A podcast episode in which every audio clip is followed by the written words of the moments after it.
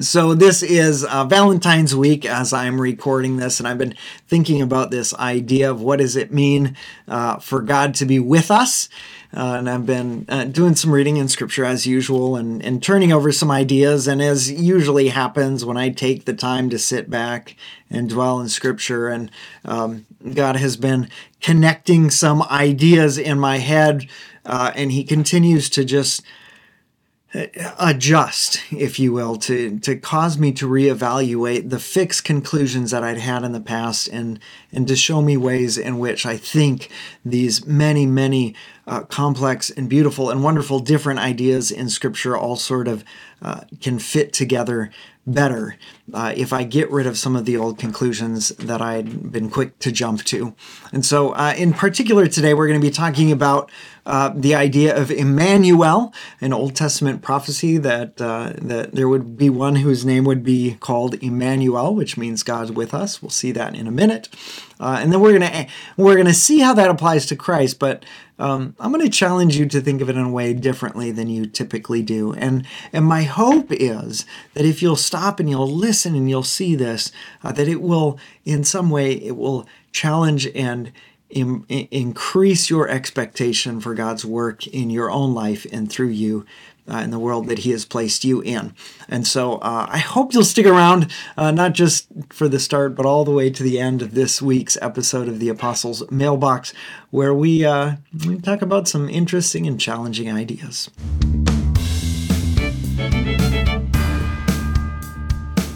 All right, so um, I wanted to begin with a with an example, okay? Because we're talking about this idea of Immanuel, which means God with us. And uh, when we say a phrase like that, when you take a, a name like that, you sort of have this uh, a picture will come into your head of what that means. Um, but that picture might not be uh, the same for everybody. And the question is, uh, what what picture uh, does God want us to have when we hear that name? Okay. And I think, generally speaking, as um, as modern Western Christians, we have a certain idea in our head when we when we hear that phrase "God with us," and I'm not sure that it's the best one biblically speaking. Uh, but to get us there, I just I just want to uh, to give you a couple. A picture here that's an example. Okay, so imagine that you're uh, that you're a German police woman. I say woman because that's what was in the picture that I found, right? So let's imagine you're a German policewoman, and uh, and your boss says, "Well, there's an altercation going down uh, in the square, and I want you to go down and I want you to sort it out and and uh, arrest anybody who needs to be arrested, but basically just break it up because we don't we don't want this unrest happening." And then and then he says, you know, so go ahead and uh, we're with you. And the question is, then, what does he mean? We're with you. Uh, does he mean uh, we're emotionally like our thoughts and our prayers go with you as you go in there and a bunch of unruly people beat the tar out of you? Uh, does he mean we're with you like if you end up in the hospital, we'll have your medical bills, we'll get your back? Or does he mean uh, something else? Because if he says we're with you and you just think in terms of like like emotionally he's supportive of you and you're a, a petite uh, female police officer, you might not feel super confident going into that uh, situation. But but let's say he says, okay, we're with you, and also uh, we're going to send uh, your buddy here, who's a guy and who's uh, clearly a head taller than you, and now all of a sudden you're like, oh, well, if he's with me, then okay, I guess I don't feel so bad about uh, going into this encounter. And then, uh, but it's still like it's me and him, and maybe there's a maybe there's a bunch of people there. I don't know how many people are fighting. And then and then what if he says though? What if he says, "Oh, we're with you, uh, you and your two buddies." You know, now he sends the giant, right? so now you've got uh, three of you and uh, two of them are significantly bigger and badder than you are. And now all of a sudden you're like, okay, I can go do that, right? It's a very big difference, isn't it, between this picture and this picture? If you're alone and somebody is morally or emotionally supportive of you, that's very different than if they're physically present with you. Okay, so I, wa- I wanted to bring that idea to you because we have this promise, all right? In, in Matthew 1, we have this reference uh, to an Old Testament prophecy in the book of Isaiah in which God had promised that uh, the virgin shall conceive and bear a son, and they shall call his name Immanuel, which means God with us. And, and we, we read that and we go, well, what does that mean? What does that mean that God is with us? Does it mean God is like sort of emotionally with us and he's just going to watch us go and suffer? Or does it mean something else? Okay. And I think what happens though is because we know that in Matthew, when this is talking about, it's specifically talking about Jesus, right? And we think, okay, so Jesus is Emmanuel. Jesus is God with us, which is true. But here's here's where I think we we get off track, okay? Because we all, if you're in a Catholic or Protestant if you're a post Council of Nicaea Christian, uh, when you hear God with us referring to Jesus, you think, okay, so here's Jesus. He's fully God and he's fully man. He's the same essence of God, but he's a different person. And you have this like whole doctrine of the Trinity that comes with you, and, and the doctrine of the incarnation that, that Jesus was God and then he became man, but he was fully God and he was also fully man at the same time. And so when you hear God with us, you think that the God who is with us is Jesus. Like Jesus is the God who is with you. Uh, and that's what the term Immanuel means. But I was reading something this week that caused me to think that perhaps uh, that is not what the title Immanuel was primarily about. Or maybe maybe that's even too much of a statement but let's consider this okay so in luke chapter 7 jesus has been out teaching and healing people and he comes upon a funeral procession and there's a dead body there and jesus walks up to the dead body and he tells him to, to get up. And so in Luke 7, we read, uh, starting in verse 15, and the dead man then sat up and he began to speak, and Jesus gave him to his mother. And fear seized them all, and they glorified God, saying, A great prophet has risen among us, and God has visited his people. Okay, so when we read this, when we read this statement, God has visited his people.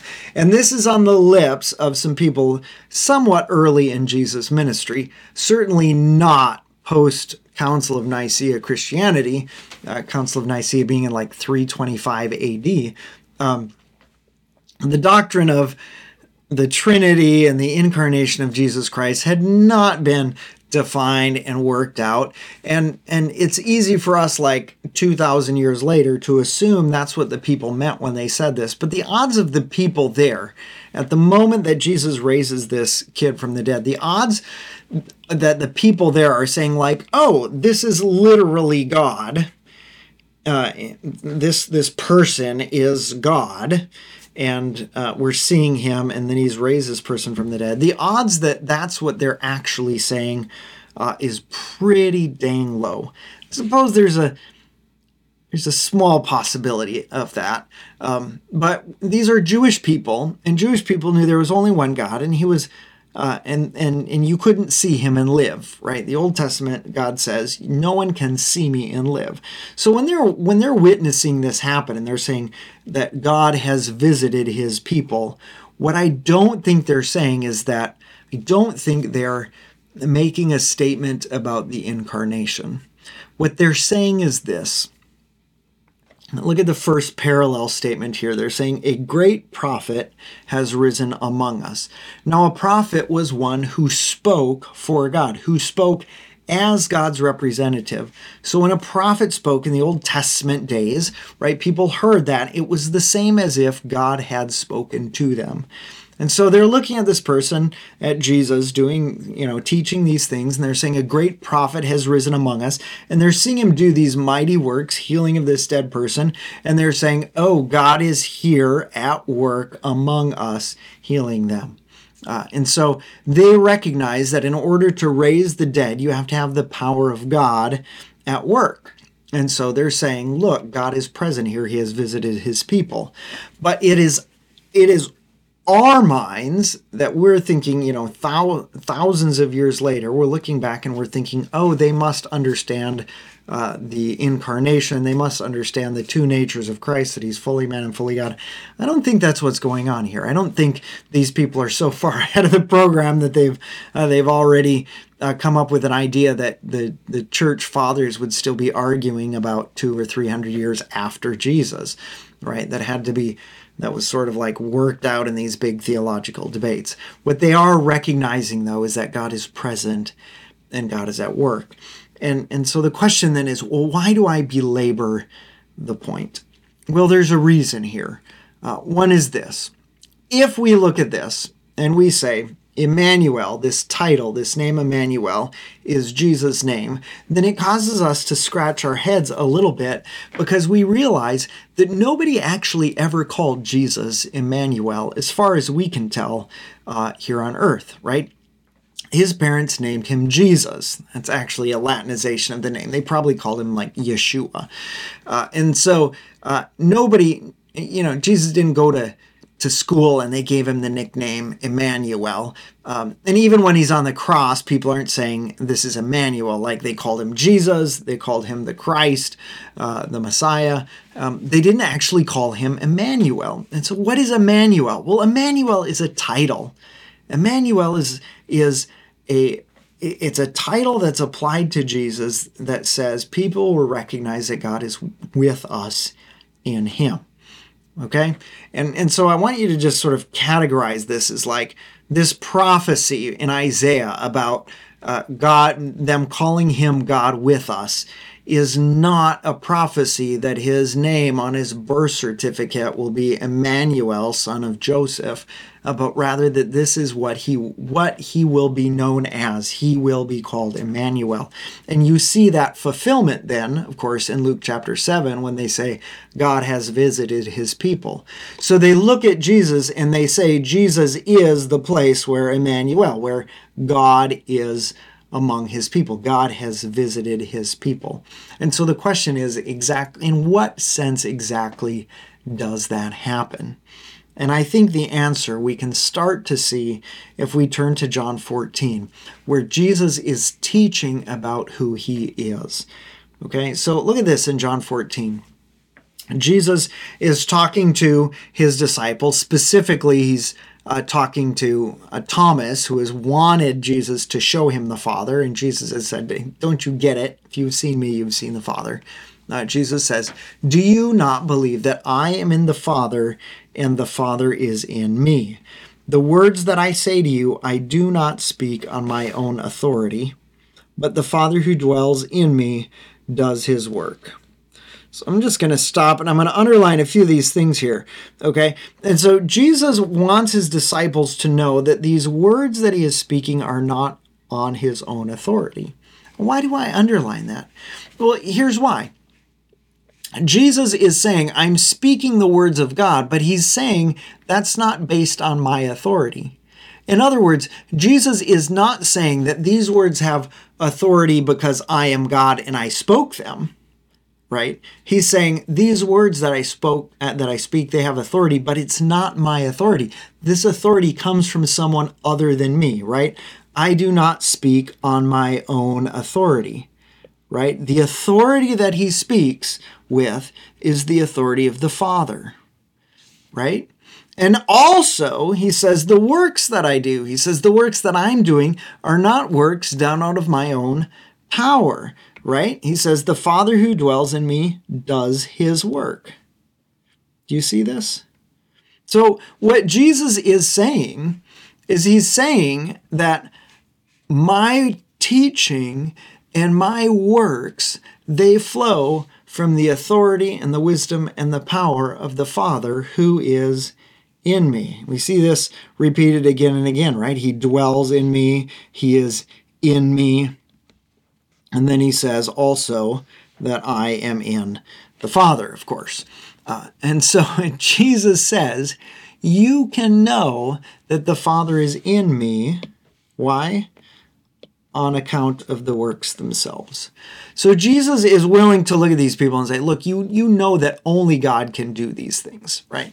And this is the point where our theology sometimes gets ahead of us, where we would say, aha, see, Jesus did these miracles, like he calmed the storm and he raised the dead, and that proves that Jesus is God.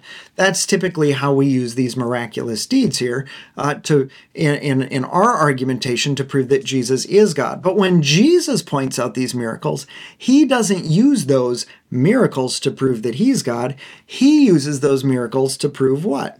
He says, believe that the Father is in me. So Jesus says that the works that he's doing and the teaching that he is doing flows from the Father who is in him. Does that make sense? Uh, so, and and and of course, if there's any other possible explanation to this, we would assume, or if there's a better explanation for this, that when Jesus is teaching about it, Jesus would do this. Uh, but Jesus doesn't argue like we argue right? And so uh, i've probably done this as a pastor said you know like only god only god has the authority to forgive sins and jesus forgives sins therefore jesus is god. But uh, what jesus says is i speak not on my own authority. So when jesus says to the you know to a guy look your sins are forgiven he says that's not based on my own authority. He says it's the father in me. It's it's his authority that i'm speaking in Right? He says, when I do these miracles, when I raise the dead, when I heal the sick, um, when I proclaim liberty to the captives, he said, that's not me, that's the Father who's doing his work in me. And he uses these miraculous things and this authority as proof to believe that I am in the Father, that he is united to the Father, and the Father is in me. Okay? So again, if you take your theology first and then you read your Bible, we tend to read past these things and we don't catch them. But what what we see when we stop and we look at what Jesus says, he says these miraculous deeds and these shocking things I'm saying, he said they don't flow from my own personal authority, but they flow from the Father because the Father is in me. All right? Now, why do you care? You know, you say, well, why do we care? Well, here's why we care. Because he goes on. He says, Truly I say to you, whoever believes in me will also do the works that I do. And in fact, greater works than these will he do. Okay? So, he tells us, you've got to understand that I speak not with my own authority, and I do these miracles not of my own power, but the Father does them in me, and He gives me the authority to say these things. And then He turns to the disciples and He says, Truly I tell you, right? If you believe in me, if you're in me, then you're going to do the same kind of works that I did. He's not talking about starting small businesses or, or, or home Bible studies. He's uh, he's talking about doing the works that he does, and he says, "Greater works than these will he do." Well, how are you going to do greater works than Jesus? Well, he tells you. He says, "But because look, he says, I'm going to the Father, and whatever you ask in my name, this I will do, that the Father may be glorified in the Son. If you ask anything in my name, I will do it." So Jesus says, "So God works through me." and I'm going to go be with God. And if you ask me to do anything, then I'll do it through you. Right? So, uh, Jesus got his power from the Father, and all of the power from the Father has been in all the authority from the Father has been entrusted to him. And then he says, Now I'm going to entrust that same power and authority to you. And, and when you ask me for things in my name, I will do them. And that's going to give glory to the Father because it's the Father's power at work in me. And that's the power that's going to go to work through you. You understand what's going on here? Right? The, the, what is going on is we're coming to this conclusion, hopefully, as we look at this, that puts us in the same boat that Jesus was in when Jesus was on earth. Where, in, in other words, where uh, we are dependent upon the one in the heavenly realm who does his work through us and who offers his authority to us in order to accomplish his purposes. So, what does Jesus say? If you love me, you will keep my commandments, and I will ask the Father, and he, that is the Father, will give you another helper. And this helper will be with you forever, even the Spirit of truth, whom the world cannot receive because it neither sees him nor knows him. You know him, for he dwells with you. That is, the Spirit is with them already and will be in you, because there is coming a day when the Holy Spirit will indwell his followers. Okay? So are you following along then? Jesus says he's going to go to the Father. The Father's going to put his the, the, the very Spirit of God in us. He will be in us. So we ask the question then what does Immanuel mean? It means God with us. So Jesus, of course, uh, what is it? Colossians, I, I, believe, says, In him the fullness of the deity was pleased to dwell in bodily form. So Jesus has the fullness of God dwelling in him in bodily form. And he says, It's not me and my authority by which I do these things. It's from the authority that the Father has given me. And it's not me and my power that I'm doing these things. It's the Father doing his work in me and through me. And then he says, And now you, the, the same Spirit who dwelled in me, is going to dwell in you. And he's going to do these same things.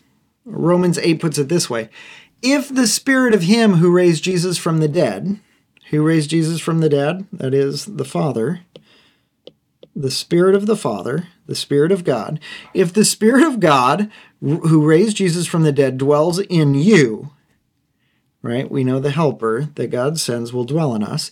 He who raised Christ Jesus from the dead will also give life to your mortal bodies through his Spirit who dwells in you. So Romans is uh, in this particular juncture, he's not talking about doing miraculous words, but what he is saying is this that there was the source of the power that raised Jesus from the dead was God by his Spirit. And that same Spirit lives in you.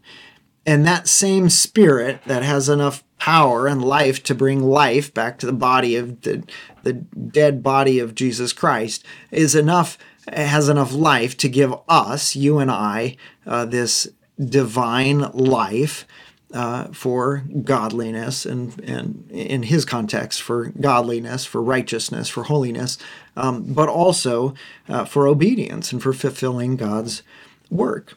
And so let's take another passage from Paul here in Colossians 1. The Apostle Paul says, Now I rejoice in my sufferings for your sake, and in my flesh I am filling up what is lacking in Christ's afflictions for the sake of his body. And, and you know, you're like, wait, what? The, the first time I studied this in seminary, I was trying to write a paper about a related issue here. And I read that and I was like, well, Jesus can't be lacking anything. Like his work was complete and it was full and it, there was nothing missing there. Um, and I don't think Paul is saying like Jesus didn't do a good enough job, so we got to finish, you know, his work. Um, and and people interpret this one differently. Uh, to be frank. Uh, but what I think is going on here is this: is that Paul knows that building up the body, you know, for the sake of his body, the church, um, he says, the building up of that body requires suffering. Because when you go and you preach the truth, people reject it. They don't believe it. They fight against it. They, they, you know, they stoned him and they beat him and they ran him out of town and they hated him. And and so, uh, in order to plant the church and in order to to build the church, in order to build up the body of Christ, like that work was going to involve a lot of suffering, even as Jesus was faced with all kinds of persecution and resistance when he uh, came and did his ministry, right, and preached the good news of the kingdom, and and eventually, of course, was crucified for our sin. And so he says, in order for the church then to reach the world, the same process of people going out and being rejected and refused and persecuted, like that still has to be done. And and since Jesus left, uh, he went back to the Father's right hand. He sends us his Spirit so that all of us who go out and build up the church, like we're doing with a work that's not yet done, which includes suffering, which is to build up the body. Okay? So, eh, as as we might expect, he goes on and he and he explains this. He says, "I became a minister of this church, right, according to the stewardship from God that was given to me for you." To make the word of God fully known.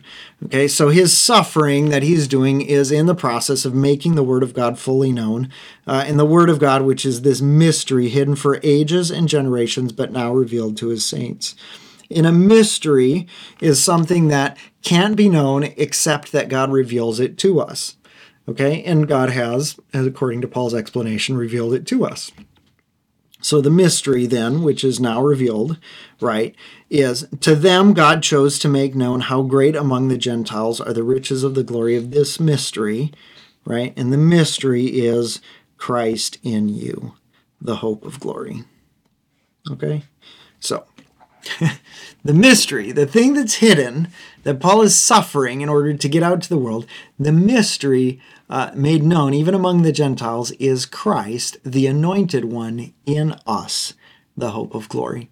So the hope of our glory is not uh, the just the washing away of sins. All right, he doesn't say the the glory of this mystery, which is you know that you don't have to go to hell when you die someday. He says the glory of this mystery. What is truly glorious about this is that we would be indwelt by that that Christ would be in us, right? And that would be the hope of our glory. Because who is Christ? He is the one exalted over every uh, every every knee shall bow, every tongue confess. Like every ruler, every power, every authority, every being in heaven and on earth and under the earth bows to Jesus Christ. And then he says, Here's something glorious. That same Christ is in you. And so Paul is going to go on and on about talking about him. Him we proclaim, Christ, warning everyone and teaching everyone with all wisdom so that we may present everyone mature in Christ. He says, Okay, so that's Christ in you, and that's you in Christ. Does that sound familiar? In John 14, Jesus said, I am in the Father, and the Father is in me. And here, Paul says, Now Christ is in you, and you are in Christ. You are mature in Christ. And so he's working for this. He toils, he says, struggling with all his energy that he powerfully works within me.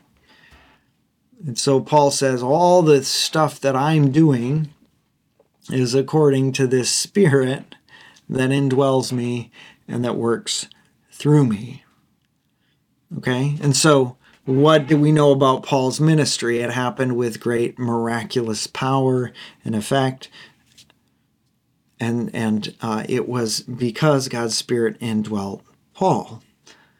What is it when God makes his dwelling among us? It's Immanuel. So, Jesus being the first and perfect fulfillment of this promise that God would be among us, now he goes to the Father and he says, The Father now is going to send his Spirit to you, and God will be among you. It will be Immanuel, it will be God among you, but that's in you and in me and in everyone who's found in Christ. And as Jesus was in the Father and Father the Father was in Jesus, now he turns around he says, "Now you will be in me and I will be in you." Right? I and you, you and me and I and you. And so it's this chain, right? Where the Father is in the Son who's in the adopted sons who take on his work. So Second Corinthians 5 says, uh, Paul says, Therefore, we are ambassadors for Christ, God making his appeal through us. We implore you on behalf of Christ, be reconciled to God. So, as it turns out, then, what is going on is that God wanted us to be his. We had a ruptured relationship with God, and, and he sent Christ to make, to make that way. And when Christ was on earth doing his ministry, God is doing it by means of his Spirit, empowering and authorizing and working through Jesus. Uh, and now that Jesus goes back to the Father, Jesus says, Now the same Spirit is, I'm going to send him to you, and the Spirit is going to be among you. And so, for God to be with you doesn't mean that we pull Jesus out of heaven and make him come back so he can join our small group and be with us.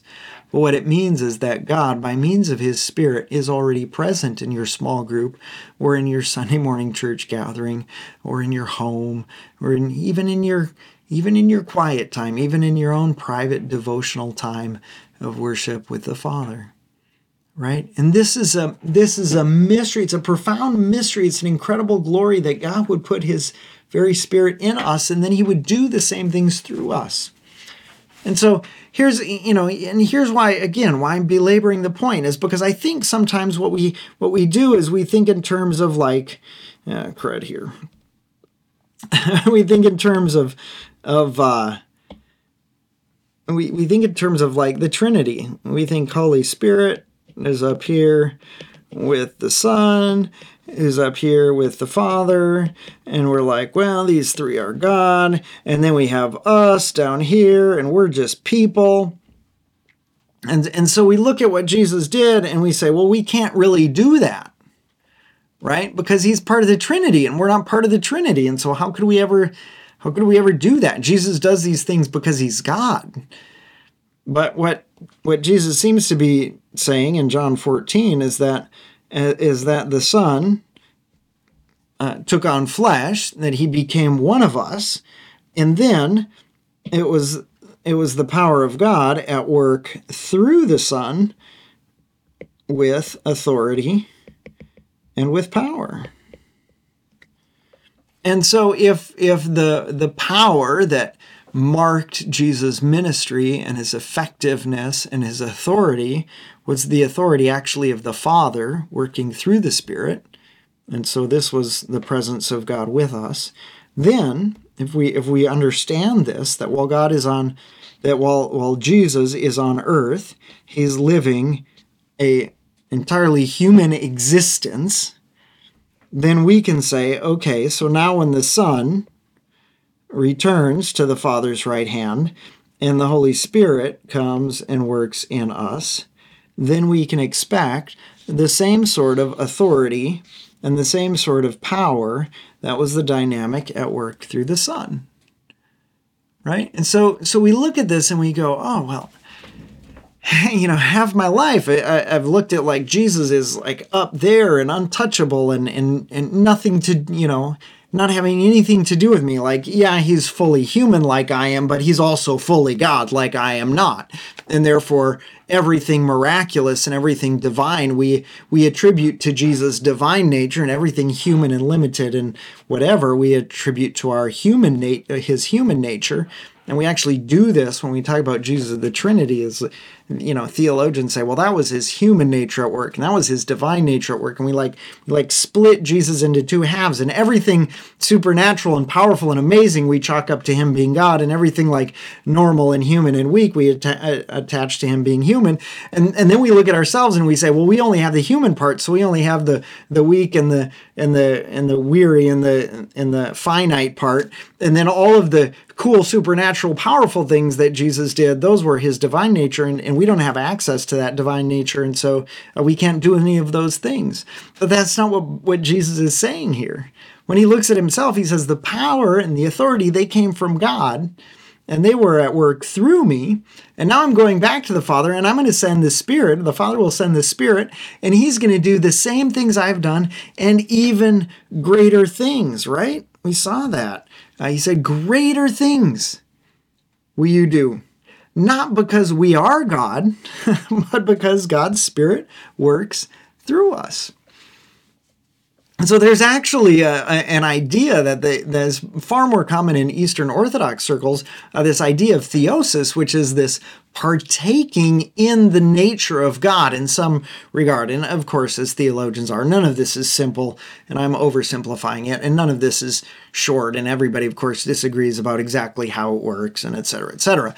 Uh, but the point is, like, in Eastern Orthodox circles, there's this idea of theosis, which translated might be called divinization, which is that we partake in some degree, we partake in the divine nature.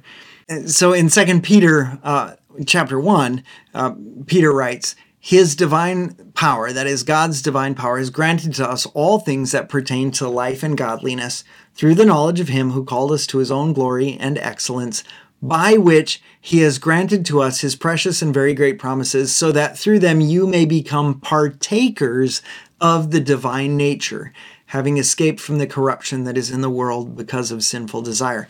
This idea that God puts his spirit in you and he conforms you to the very nature of who he is, that you become like him, that you partake in the life, right? Remember, we uh, in Romans 8, we saw Paul said, uh, uh, that the same spirit who raised Jesus from the dead lives in us and he gives us life. And so there is this uh, this dynamic that probably exceeds our average um, comprehension about what it means to be found in Christ and to be united to Him. And I think we undersell it because we're so busy overselling the divine nature in Christ while He's on earth. Right. And so, you know, my, my, all of this to, to sort of bring it all back together uh, is, is this. Like, if you in your in your reading of scripture and your examination of the life of Christ, if you bring with you these ideas, you say, okay, Jesus is fully human and he's fully God, and sometimes the divine nature of Christ is on display and working, and sometimes the human nature of Christ is on work and display, then what you naturally do is that you take all of the miraculous, powerful, wonderful, uh, transforming things that Jesus do, and you ascribe them to his divine nature, and that that becomes out of touch or out of reach for us and then you take all of the week and just you know normal like he was tired and he was hungry and those things. And then you attach those to yourself. And and that's the only part of jesus you can identify with. But he doesn't want us to identify with him in that way. He wants us to know that as he was on earth and the father was working through him and the father had given him all authority on heaven and earth and then he says okay now i go to the father and we're going to send you the spirit and then you will speak with all our authority and also with all our power. Like it changes the way that you pray and it changes the way that you obey and it changes the way that you minister. It changes the way that you expect what you expect out of your own life. So the question is for you today like is Immanuel, God with us, did that end? In the year 33 AD or whenever they crucified Jesus and then he rose from the dead and then he went back to heaven. Did Immanuel stop then? Did God stop being with us? Or is Immanuel still true, not only just in the one in whom God was pleased for his fullness to dwell in bodily form. But is that also true with those of us who Jesus calls brothers and co heirs with him, the ones of whom he says, I will ask my Father, and he will give you another spirit who is with you and will be in you forever? Because I think if we if we take that then we begin, then it, it radically transforms everything about our lives. And we stop thinking in terms of like, oh, that would have been nice to live in the old days when sort of Jesus was around doing miraculous things. And we say, how incredible is it that the same power that raised Jesus from the dead is living in me? And whatever I ask in Jesus' name, whatever I ask consistent with his character and his will and his plan, all of these things he will answer and God will do miraculous things that I that God has called me in some incredible unspeakably glorious way to be a partaker in the divine nature so that even as Jesus said I in the Father and the Father in me he would turn and he would say I in you and you in me. Because those things don't happen if we put all the miraculous of Jesus and we we pin it to his divine nature because the divine nature of Jesus then leaves the earth and uh, and we're left just us alone as humans. Uh, but if the ministry and the power and the effectiveness of the life uh, at work in Jesus was not stuff that was intrinsically his according to his essence and his substance, but it was it was uh, exercised by him and it was displayed by him because of the presence of God by his spirit at work in and through Jesus, then those same experiences are available to us today. And that same wisdom is available to us today. And the same power is available to us today in accordance with the Father's will. And so I started today by saying that I wanted to encourage you to think a little bit differently, to change your mind. And that's what I want you to see. That Immanuel is not just about uh, a guy who lived and left 30, three years of human existence and is gone, but God with us started in Jesus and it never ended, and that it continues in you and through you. And so go and be be God with us to your coworkers, be God with us to your neighbors, be God with us to your family. Let the Spirit of God have total freedom and control and welcome in your life to let God work through you uh, in accordance with His glorious goodness and righteousness and grace. God bless you, my brothers and sisters. What a good God that He would put His Spirit in us and say, Immanuel still is at work today.